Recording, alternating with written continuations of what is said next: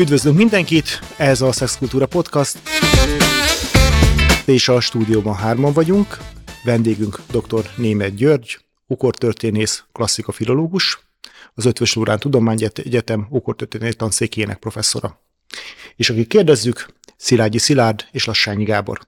Köszönjük szépen, hogy elfogadta a meghívást. A mai témánk, amit miatt hívtuk, az természetesen a egyik legfontosabb kutatási területe, az ókori görög világ, és ennek a szexualitása, ennek az itt lévő házassági kapcsolatok, női-férfi viszonyok, ezekről a témákról kérdeznénk. Ha az ókori görög világra gondolunk, akkor azért nagyon sokfajta sztereotípia él az emberekben. Mik voltak az alapvető női és férfi szerepek a görög világban. Beszélhetünk egyáltalán egységesen erről. Arról beszélhetünk, amiről forrásunk van, és természetesen erről van. Meglepő módon egy nagyon részletes forrásunk. Volt egy Xenofon nevű atini író, hadvezér, mindenféle lótenyésztő, és többek között a gazdálkodásról címmel írt egy könyvet, egy teljes könyvet, és ebben a gazdálkodásról szóló könyvben egy Iszkomakhoz nevű ideális gazdálkodóval beszélget Szókratész, és Iszkomakhoz mondja el, hogy hát hogyan működik az ő háztartása, és a háztartás azzal kezdődik, hogy kell egy feleség. Mert, és akkor megmondja, tehát itt olyan a definíció, a férfi kint dolgozik, süti a nap, barna lesz a bőre, és vet, és arat, és kapál, a nő otthon dolgozik, fehér marad a bőre, mert nincs kint a napon, ezzel szemben az ő feladata, hogy feldolgozza azt, amit a férfi bevisz. A földekről, a fákról, a jószáktól, ezt mind a nő dolgozza föl, ez azt jelenti, hogy főz, befőz, sző, fon, pontosabban nyilván fon sző, és ellátja élelmiszerrel és ruházattal a, a családot. Hát nem létezett akkor még áruház, ahova be lehetett menni, venni egy köpenyt, pontosabban hát a piacon lehetett, tehát voltak profik akkor is, de normálisan a, a viseletet, leszámítva az arisztokrata családoknál, azt az asszony állította elő, ugyanúgy, mint ahogy az ételt, és mellette nevelte a gyerekeket, és mellette irányította a háztartást, vagyis a rabszolgalányoknak a munkáját. Ez nagyon fontos volt, mert bár a rabszolga ár viszonyok azok elég durvák voltak, egyszer nekiálltam és kiszámoltam, hogy mennyibe kerülne a mai világunkban egy rabszolga, és hát egy nagyjából egy lada típusú személykocsinak felelt meg. Tehát nyilván ma is egy, egy, egy normális család, akik élnek a panelban, vagy ilyesmi, azok meg tudnak venni egy autót, és akkor azt úgy nagyjából fönn tudják tartani. Hát ez így volt a rabszolgával is. Persze, hogyha az autó elromlik, akkor az már elég sokba tud kerülni, de sajnos a rabszolga is el tud romlani, tehát beteg lesz, ezért a rabszolgákat gyógyították. Tehát voltak olyan orvosok, akik arra specializálódtak, hogy rabszolgákat gyógyítsanak. Mert a rabszolga érték volt. És természetesen egy rabszolga, hogyha fegyelmezetlen volt, akkor nem lehetett agyba főbe verni, mert ezzel a saját munkaeszközövel hát szétverem a ladámat, ugye, azért, mert hogy nem akar indulni. Úgyhogy ez egy nagyon fontos dolog volt, és ezeket irányítani kellett. A, az asszonynak tehát az egyik kitüntetett feladata ez volt, de volt neki még számos más feladata is, mert ugye említettem, hogy hát a rabszolgák megbetegedhettek, de hát nem csak azok, hanem a gyerek is. Hát ugye nagyon nagy volt a gyerekhalandóság, nagyjából 50 százalékos. És kik gyógyították a gyereket? Hát a feleség. Tehát a feleség. Tehát ő neki a gyógyfüvekhez is kellett érteni, nem kellett mindig szakembert kihívni, hiszen az drága volt. Minden nőnek hozzá tartozott a feladatköréhez. Ez gyűjtögette, otthon volt mindenből, tehát hogyha megfázott a gyerek, akkor nem kellett kirohanni, hogy jaj, jaj, szedjek egy kis valamit, hanem az ott volt szárítva egy kis zacskóba, és azt tudta felhasználni. Úgyhogy a nőknek a feladata mindenre vonatkozott, ami, és kiterjedt, ami a házban volt, illetőleg a konyhakertben, tehát ami közvetlenül a ház körül volt, és csak nagyon kevés nő volt az, aki, hát hogy is mondjam, kimehetett a városba. Nyilván a szegényeknél ki kellett menni a városba, például a piacon a férfi kofa és a női kofa egymás mellett árult. Uh-huh. De azért egy úribb házban már nem mászkálhatott csak úgy ki, ott a szolgáló lányt küldték ki, ugye a rabszolgalányt küldték ki, például vízért. Erre nem szoktunk gondolni, mert annyira kényelmes a mi életünk, hogy ott van a csap, megengedjük, aztán jön a víz, honnan ki tudja. Hát akkor nem jött. Ezzel szemben Aténban az Agorán már Peisistratos, a Tyrannos, a Krisztus előtti 6. században kiépítette az, a, a, a kilenc lyukú forráskutat, oda bevezette a hegyekből a forrásvizet, és így nem az aténi furtkutakból ittak, nagyon sok furtkutunk van Aténban, de ezek hát nagyon hamar elpiszkolódott a vízük, ugyanis a görögök roppant lusták voltak, és hogyha ki kellett valamit dobni, döglött macskát, ilyesmit, azt a kutba dobták. És hát ugye el tudjuk képzelni, hogy ha abból utána a vizet merített valaki, akkor az milyen volt. Na, a lényeg az, hogy a rabszolga lányoknak ugye két ilyen nagy ö, ö, hüdriával, tehát vízhordó edényel kellett kimenni a kútra, a közkútra, és ö, hát azt hazacipelni, tehát egy ilyen edényén megemeltem, ez üresen is eléggé súlyos, de most kettő ebből és vízzel telve, ez retteltesen nehéz, és mégis imádták. Szerettek oda menni, mert egy, ekkor mehettek ki a házból, és kettő, plegyka. Tehát itt értesültek mindarról, ami fontos volt, és természetesen a gazdák nem is sejtették azt, hogy a rabszolgalányok mi mindent beszélnek ki őróluk, és hogy ezt a, tulajdonképpen az egész városban mindenki tudja, hát aztán a rabszolgák vagy elárulták a saját tulajdonosuknak, vagy nem, de a dolgok így terjedtek. Ez Arisztofanész, a komédiaszerző egy csomó olyan információval lepi meg a közönséget, amiről az ott ülők nem tudtak, hogy ezt más is tudja. Ugye, mert mindenki ott ült, egy 20 ezer színház volt, tehát mindenki ott ült, és amikor ő név szerint valakire rászállt, már Arisztofanész, akkor, akkor bizony az egész 20 ezeres közösség azon az emberen. Na, de hát milyenek voltak ezek a városi pletykek? Tehát akkor azt lehet mondani, ugye, hogy akik ilyen szempontból úri asszonyok voltak, vagy gazdagabb polgároknak voltak a feleségeik, azok nem is nagyon mehettek ki a házból, Hát de mehettek de hát, kísérettel. Ja, kísérettel, kísérettel. azok csak kísérettel mehettek ki, és a szegényebb embereknek a feleségeik, vagy, vagy pedig hát a rabszolgái, azok, azok voltak, azok dolgoztak. akik éhészre vettek a, a hétköznapi életben. Így a... Igen. Egyébként az nem igaz, hogy a, a, a nők azok nem mehettek ki az utcára, mert hát Aténban több mint 50 ünnep volt, tehát különböző isteneknek az ünnepe. És hát azt gondoljuk el, Aténban egy aténi ünnep az egy eléggé fontos dolog, ráadásul az Isten nő, és a kultuszban nők játszottak nagyon fontos szerepet, mert hogy kiválasztották azokat persze az előkelő lányokat, akik részt vehettek a Peplos megszövésébe, ez egy ilyen kendő, amit, amit ráadtak az aténi szobrára. Tehát, ott, tehát amit Spanyolországban hogy megszoktunk lepődni, hogy úristen, a Szűz Mária szobrát fölöltöztetik, mindenféle ruhái vannak, vagy akár Brüsszelben a, a Mannequin Pisznek is különböző kis öltönyei vannak, de ez teljesen normális volt, egy Aténé szobornak is volt óriási ruhatára, és hát az egy óriási megtiszteltetés volt ebben részt venni. Akkora megtiszteltetés, hogy a Parthenonnak, a Frízének az egyik jelenete pontosan az, a, az mutatja, hogy a a nők egy csoportja hogy adja át a kész peploszt, amit ők elkészítettek egy év alatt. Tehát ez fontos volt. Persze a, a legtöbb dombormű férfiakat ábrázol, de ez egy kitüntetett helyen volt, és ez nőket ábrázolt. Szóval ők is elmehettek a szentélyekbe, és ez egy nagyon fontos dolog volt. A szentélyben volt egy normális áldozat, és volt olyan, amikor, hát hogy is mondjam, egy Dionüsián, vagy ilyesmi, tehát egy kicsit zabolátlanabb, kevesebb korláttal vehettek részt, és ez volt a hely ahol a fiúk és a lányok megismerkedhettek. Mert a fiúkat könnyű volt megismerni, hát azt láttuk, hogy Szókratész, ugye hát ő, hogy is mondjam, ő minden iránt érdeklődött, nem csak a nők, hanem a fiúk iránt is, és hát a fiúk a tornacsarnokban mesztelenül sportoltak.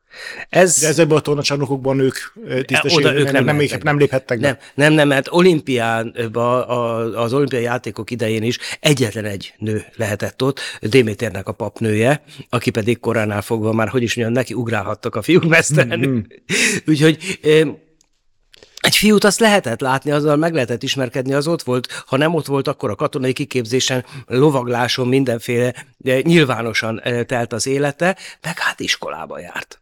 Tehát akkor itt most elsősorban ugye a polgárokról beszélünk, akik teljes jogú tagjai ennek a társadalomnak. Azok igen. a férfiak, azok jártak iskolába, jártak, eh, jártak eh, katonai kiképzésre. Jártak katonai kiképzésre, ott voltak a tornacsarnokokban, ott szocializálódtak, a, piacon. a piacon is ott szocializálódtak, viszont hogyha ők nőkkel akartak, mármint teljes jogú nőkkel ismerkedni, nem csak rabszolgalányokat akartak látni, akkor azokra külön alkalmak voltak. Ö, arra volt a, a, voltak az isteneknek az ünnepei. Például... Ez, ez nagyon szép, tehát világosan látjuk azt, méghozzá fura módon történetírók erről nem írnak. Ez, na, ez, ez egy olyan kérdés, ritkán tesszük föl magunknak, hogy hogyan lyukasztottak jegyet egy budapesti villamoson 1950-ben.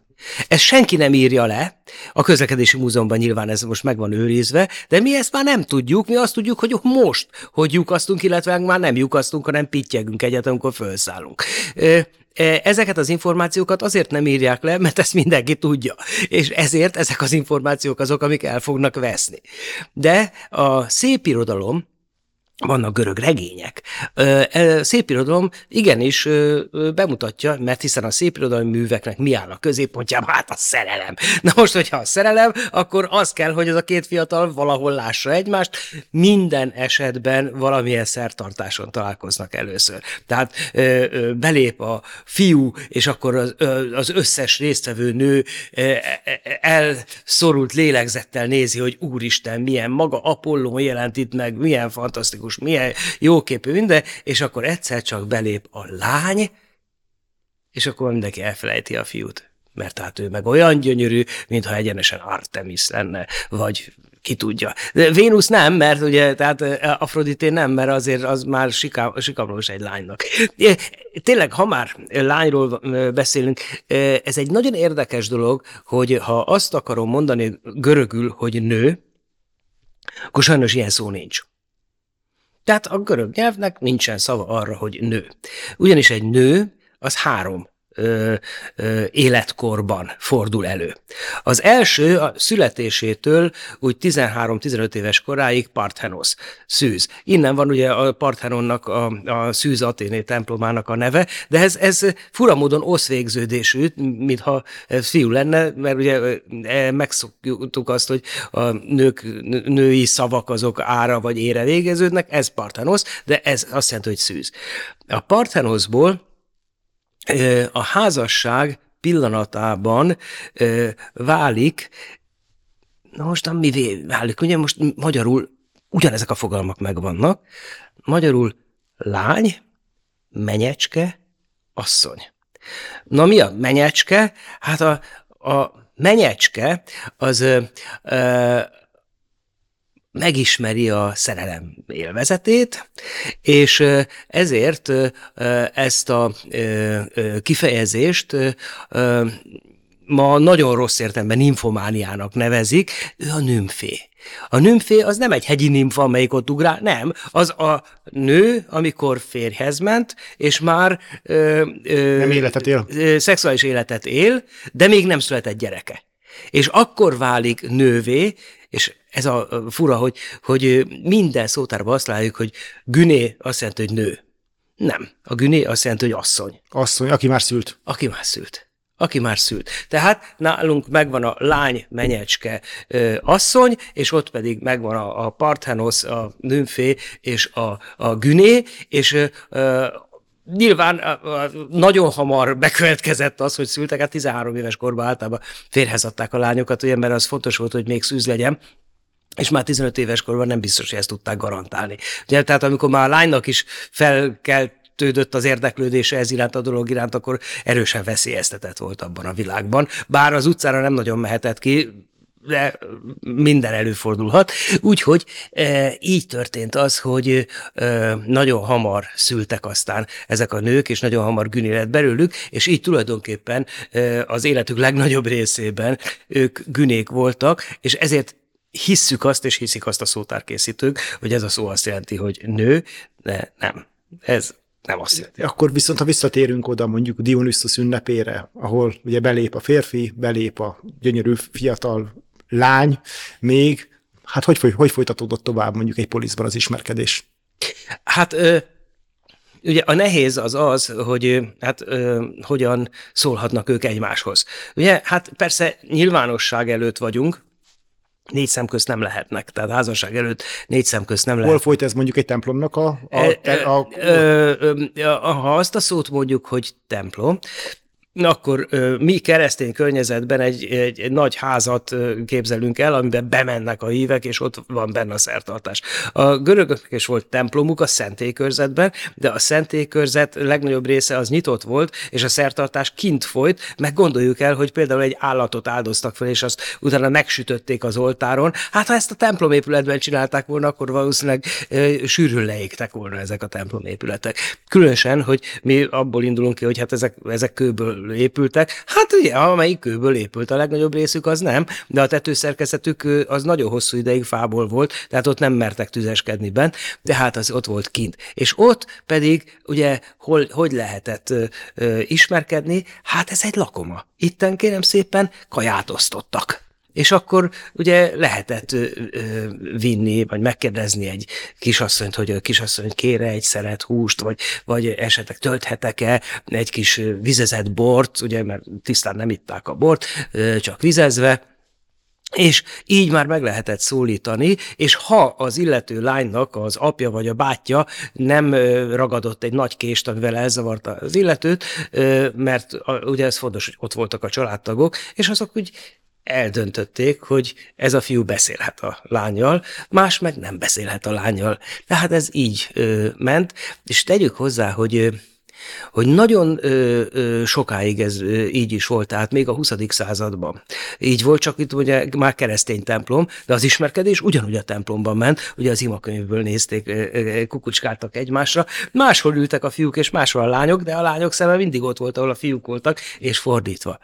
Egyetlen egy hely volt, ahol ö, a fiúk és lányok ismerkedését, mint minden mást, ö, szigorú szabályok vezérelték, és ez Spárta volt. Spárta nagyon külön utas volt ebből a szempontból, ugyanis ők létrehozták a Gymnopaideia intézményét, ami hát tulajdonképpen egy szakrális felvonulás volt, csak hát a gymnos szó benne van, ugye, ami azt jelenti, hogy mesztelen.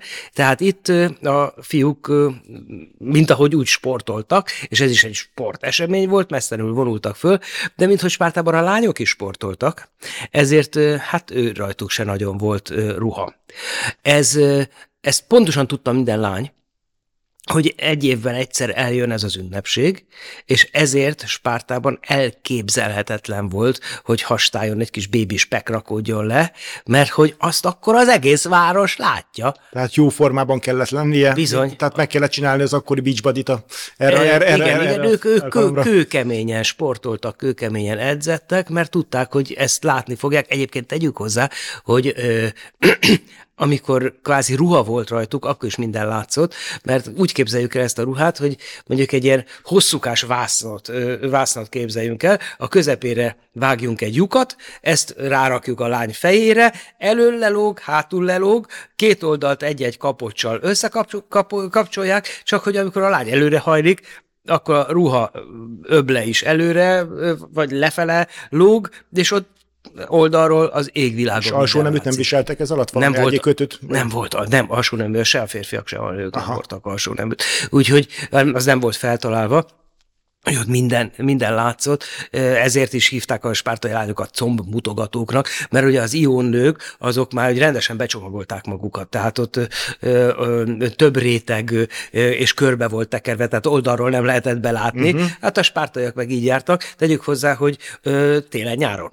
Tehát a, a spártai fiúnak egy darab ilyen ö, ö, ruhája volt, és ehhez képest még volt egy köpenye, hogyha már nagyon hideg volt télen, akkor még azt fölvehette, de hát ugyanígy a fiúknak is mindenek látszott. Szóval visszatérünk Spártába erre a felvonulásra, ahol, ahol ott vannak szinte ruha nélkül a lányok, vagy teljesen Igen. ruha nélkül, vagy van minimális ruhában, Igen. és a fiúk teljesen mesztelenül. Igen. És hát ugye azért ez, ők nézték egymást.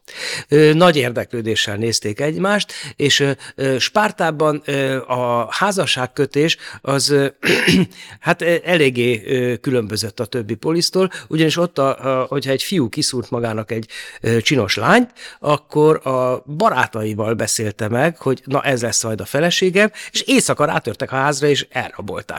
Na most, hogyha nagyon ellenérdekelt volt a papa meg a báty, akkor ebből súlyos sérülések keletkezhettek, de ha úgy döntöttek, hogy most már épp itt az ideje, hogy férhez menjen a lány, Hogy csak jelképes volt a védekezés. akkor jelképes volt. Ez, ez érdekes, hogy, hogy leírva ez, hogy, hogy jelképes legyen a védekezés, ez Krétán van, és a homoszexuális környezetben. Ott ugyanis a kamaszkorú fiúknak nagy szégyen volt, hogy a senki nem rabolta el őket. Tehát az volt a szokás, hogy három hónapig egy férfival élhettek, és akkor a férfi az visszavitte három hónap után, és adott egy ökröt, adott egy köpenyt, meg adott egy kupát. A kupa az, amivel aztán később a közös lakomákon, mert nem csak Spártában, hanem Krétán is volt, részt vehetett a fiú. A köpeny, mint katonaköpeny, tehát az el, a kupa az a polgári, a köpeny az a, a katonai lét, és az ökör pedig azért, hogy föláldozzák, ez ilyen passage, tehát egy átmenet rítusa, hogy a fiúból így lesz férfi, a férfi közösség tagja. És ott mondja, hogy hát ugye a, a szerető, aki elrabolja a fiút, az előre megüzeni hogy melyik nap fog rabolni, és akkor uh, nagy szégyen lenne, hogyha nem üldöznék egy kicsit, de hogyha rendes ember, az, aki elrabolta a fiút, akkor csak egy kicsit üldözik. És akkor valószínűleg utána... ennek meg volt a spártai megfelelője, igen, megfelelő igen. férjelöltnek tartották az elrablót, akkor, Így akkor van. Vagy, üldözték, vagy ha viszont akkor az egész... Megfelelő férjelölt volt, vagy gyorsan futott. Úgyhogy de igazából a spártaiak nem hagytak írásos emlékeket maguk után, ezért különböző nem spártai szerzőktől vannak leírások. Ezek közül egyről tudjuk, hogy huzamosabb ideig élt spártai területen, ő xenofon volt, amit ő ír, annak nagy része megbízható, viszont az egész spártai államról szóló könyve alapvetően nem megbízható. Gondoljuk el, hogy az egész könyvben az a szó, hogy helóta nem szerepel. Márpedig a spártai gazdálkodás, a spártai földművelés alapját ezek a fél, fél szolgák ö, ö, alkották, tehát nyilván Xenofon számára kínos volt, hogy az idealizált Spártában ilyen hát emberszámban nem vett emberek termelik meg az élelmiszert. Professzor úr említette a párválasztást. Mi volt a szempontja, mi volt az ideális partner, mit szerettek volna mondjuk a lányos szülők, hogy kiudvaroljon az ő lányoknak? Nagyon nagy volt a korkülönbség. Tehát 40-es pasi vett el 13 éves lányt. És ennek az a magyarázata, hogy hát azért ö, ott se szaporodtak esőre a házak, háztartások. Tehát akkor tudott valaki asszonyt vezetni a házhoz, hogyha a szülei meghaltak, és örökölt egy házat. Vagy ha olyan gazdag volt, hogy tudott egy másikat venni, vagy építeni. És ö, általában, hogy valaki így megalapozza saját magát, ugye akkor már túl van a katonai szolgálaton, ö, ez egy 35-40 éves korban jött el akit viszont feleségül vesz, és itt ez egy nagyon-nagyon fontos dolog, Hát most nem hoztam magammal statisztikákat, de ö, ö, el kell hinniük, hogy, hogy a lányok 13-15 éves korban olyan körülbelül a 20-30 százalékuk volt férnél, és ö, ö, 25 éves kor, korukig pedig már a 90 százalékuk. Tehát 25 éves nő, aki otthon volt, az már egy teher volt a családnak. Tehát, hogy milyen férjet szerettek volna? Hát a legfontosabb valamilyet. Mert nyilván, hogyha már ideális állapotról van szó, akkor olyan férjet szerettek volna, akinél biztonságban van, ahol megvan az az anyagi háttér, hogy fel tudják nevelni a gyerekeket, ilyesmi. De a legrosszabb forgatókönyv az az volt, hogyha mondjuk egy családban három lány született, és ugye ezeket mind férhez kellett adni, mert a lányos apa hozományt adott a lányával. Minél csillogóbb volt a hozomány, annál biztosabb volt az, hogy valaki elveszi feleségül. És hogyha valakinek nem volt hozománya, akkor nem vették el feleségül, vagy egy olyan lúzer vett el feleségül, hogy akkor aztán ketten együtt nem mentek semmire. Ezért erőn fölül is arra törekedtek, hogy a lányokat minél nagyobb hozományjal adják férhez, mert a hozomány az egy biztosíték volt a lány számára. Mire? Arra volt biztosíték, hogy hát tartós lesz a házasság ö, hogyan lesz erre ez? Biztosíték, hát ugye megkapja a pasi alhozományt, ami lehet jószág, lehet föld, lehet pénz, és hát valószínű, hogy ő azt be fogja fektetni, aminek következtében, amire megromlana a házasság, ő már nem tudja visszaadni, mert hogy az már nincs meg fizikailag. És ö, a, a probléma az az, hogy, hogy Hát hiába romlott meg, mert a nő számára a hozomány jelentette a biztosítékot. A nagyon gazdag férfi persze vissza tudta adni, ugyanis a görög vállás az a következőképpen hangzott. Menj vissza atyádhoz. Csak kellett adni a hozományt is. Ugye? Tehát, Tehát ki kellett adni a teljes összeget? Vagy ki kellett adni a teljes összeget. Aha. Tehát az a lányjal együtt járt? Az együtt. Akkor... Ez annyira fontos, ez nagyon érdekes, hogy, hogy a női ági vagyon az nem tűnik el hanem azt teljesen nyilván tartották. A későbbiekből van egy csomó ilyen házassági szerződésünk is, amikor tényleg tételesen felsorolják a pénzt, a, a földbirtokot, a mindent. Ez azért fontos, mert a nők általában a négy és feledik szülésbe haltak bele. Mint, De azok hogy, évente voltak szinte? Hát ugye ez a 26 éves volt a nőknek a születéskor várható életkora. Ez azt jelenti, hogy a pasi, aki eleve már 40 körül volt, ott maradt mondjuk két kisgyerekkel. Nem volt óvoda, nem volt bölcsöde, nem volt pénz arra, hogy egy külön száraz dajkát béreljen, tehát egyetlen egy lehetősége volt azonnal szerezni egy újabb feleséget. De akkor a feleség után, ha az természetes halált halt, mondjuk szülésben, akkor azt megtarthatta egy a család a vagyont addig tarthatta meg, amíg az első feleségnek a gyerekei föl nem nőttek, ők ugyanis a saját anyjuknak a részét megkapták. Aha. Tehát, örök, tehát örökölték az anyai Örökölték az anyai, így van. Tehát, hogy a papa meghalt, akkor a papa részéből minden gyerek örökölt, de az anya részéből csak az, akinek az anyja. Aha. Tehát a második anyának, vagy második feleség gyerekei, azok az első nőnek a vagyonából nem örököltek. Világos, világos. Úgyhogy, úgyhogy ez egy nagyon-nagyon pontosan kidolgozott rendszer volt, és bár mindig a római jogról szoktunk beszélni, hogy hű, hogy ez milyen, meg hogy ki volt dolgozva, tegyük hozzá Justinianus korában, tehát az, hogy igazából mit csináltak a, a köztársaságkorban, erről olyan információink vannak, amik a bizánci korban írtak össze törvényeket. Ezzel szemben a görögöknek van egy teljes törvénykorpuszuk Krisztus előtt 450-ből. Ez a gortini törvények. És ott például a házasságjog, örökösödési jog nagyon részletesen ö, ö, van szabályozva, és, és többek között az is, hogy olykor milyen nehézségekkel néztek szembe családok. Részletesen leír egy esetet, már pedig nyilvánvaló, hogy hát ezt kőre vésték föl, ez a világ egyik legnagyobb felirata, ami létezik. Nem vésünk föl ilyen 5 10 centis betűkkel egy ilyen hatalmas feliratot, hogyha nem akarjuk azt, hogy az, az ott legyen, hogy erre hivatkozni lehessen. Van egy lány, akit férhez akarnak adni.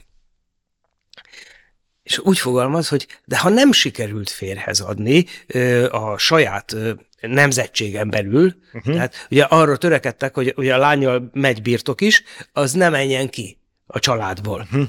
A de tágabb hogy, családból? A tágabb családból nem menjen ki. De hogy hát ezt a lányt nem akarták elvenni. És akkor azt mondja, hogy jó, jó, akkor mm, lehetőséget adnak arra, hogy a, a poliszból minden felnőtt teljes jogú megkérhesse feleségül. De ha ez sem sikerül, tehát itt ugye felgernik előttünk valami rettenetesen csúnya nő, akit a birtok ellenére se akarnak elvenni, akkor azt írja, hogy akkor hirdessék ki három egymást kötel, követő vásáron, hogy el akarja venni valaki ezt a nőt feleségül, és ö, a végén már odáig megy, hogy akár felszabadított rabszolga is, hiszen ennek most vagyona lesz, tehát akkor, de ha az sincs, akkor szabadítsanak fel egy rabszolgát, és az vegye.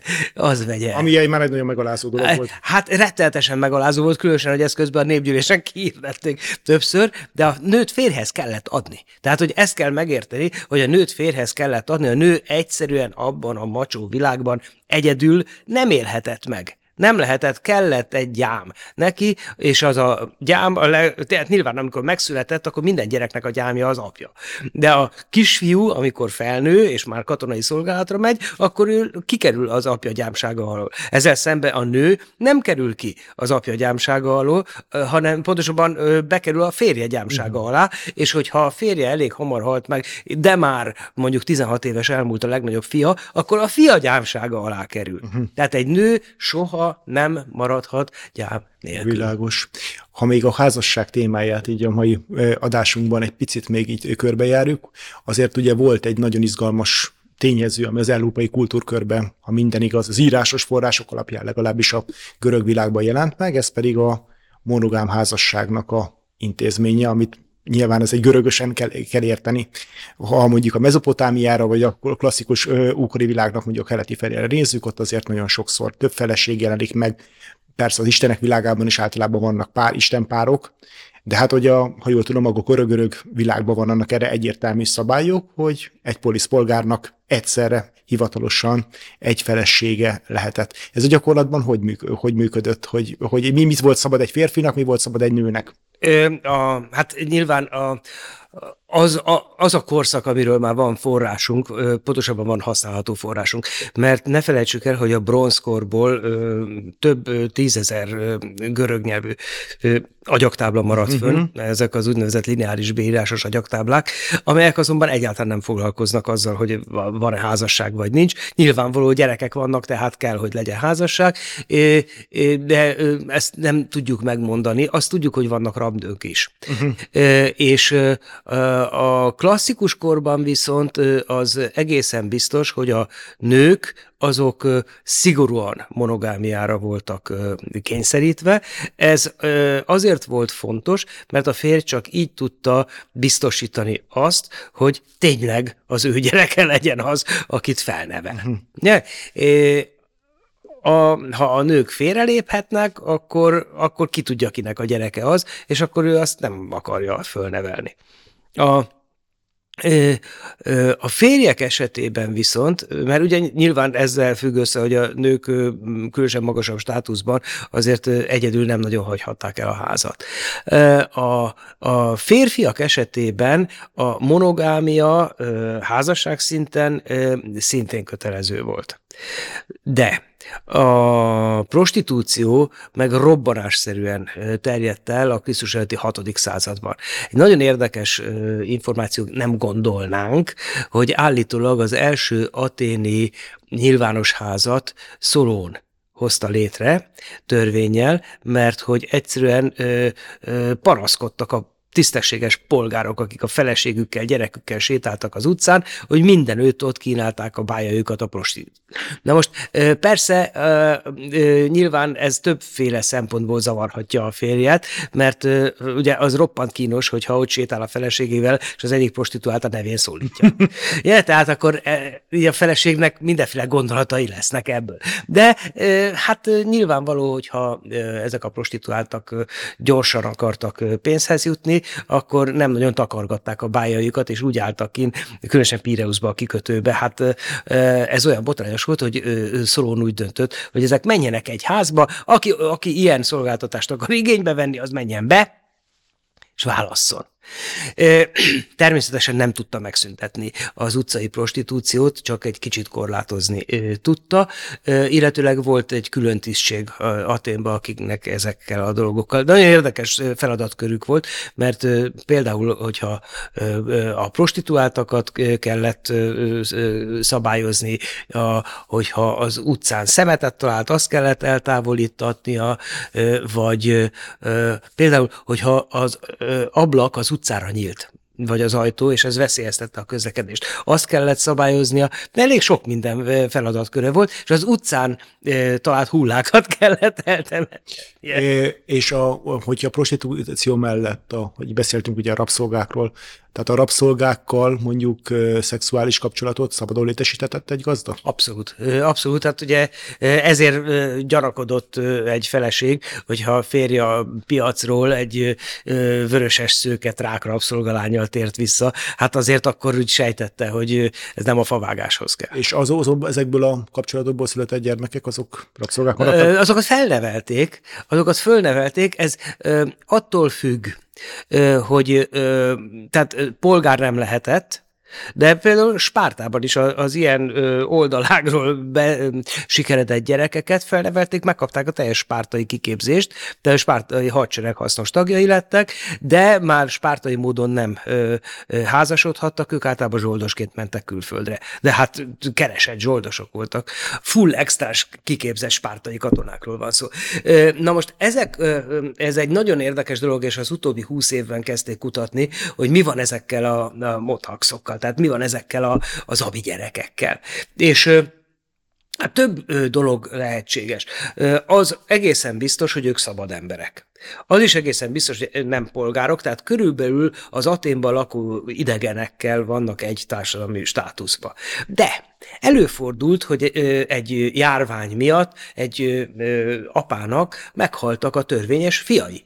És akkor a népgyűléshez fordult, és a népgyűlés megszavazhatta azt, hogy egy ilyen származású fiúból vérszerinti fiú lett. Tehát hát a rabszolga, rabnőitől született gyerekeit akár teljes értékű polgára. Hát ugye akkor általában azt csinálták, hogy a rabnőt gyorsan felszabadították, és nem rabnő, nem rabnő, egy felszabadított rabszolgát Isten, de nagyon csinos. És ezt ugye az atini népgyűlésen férfiak voltak, ezt ők megértették.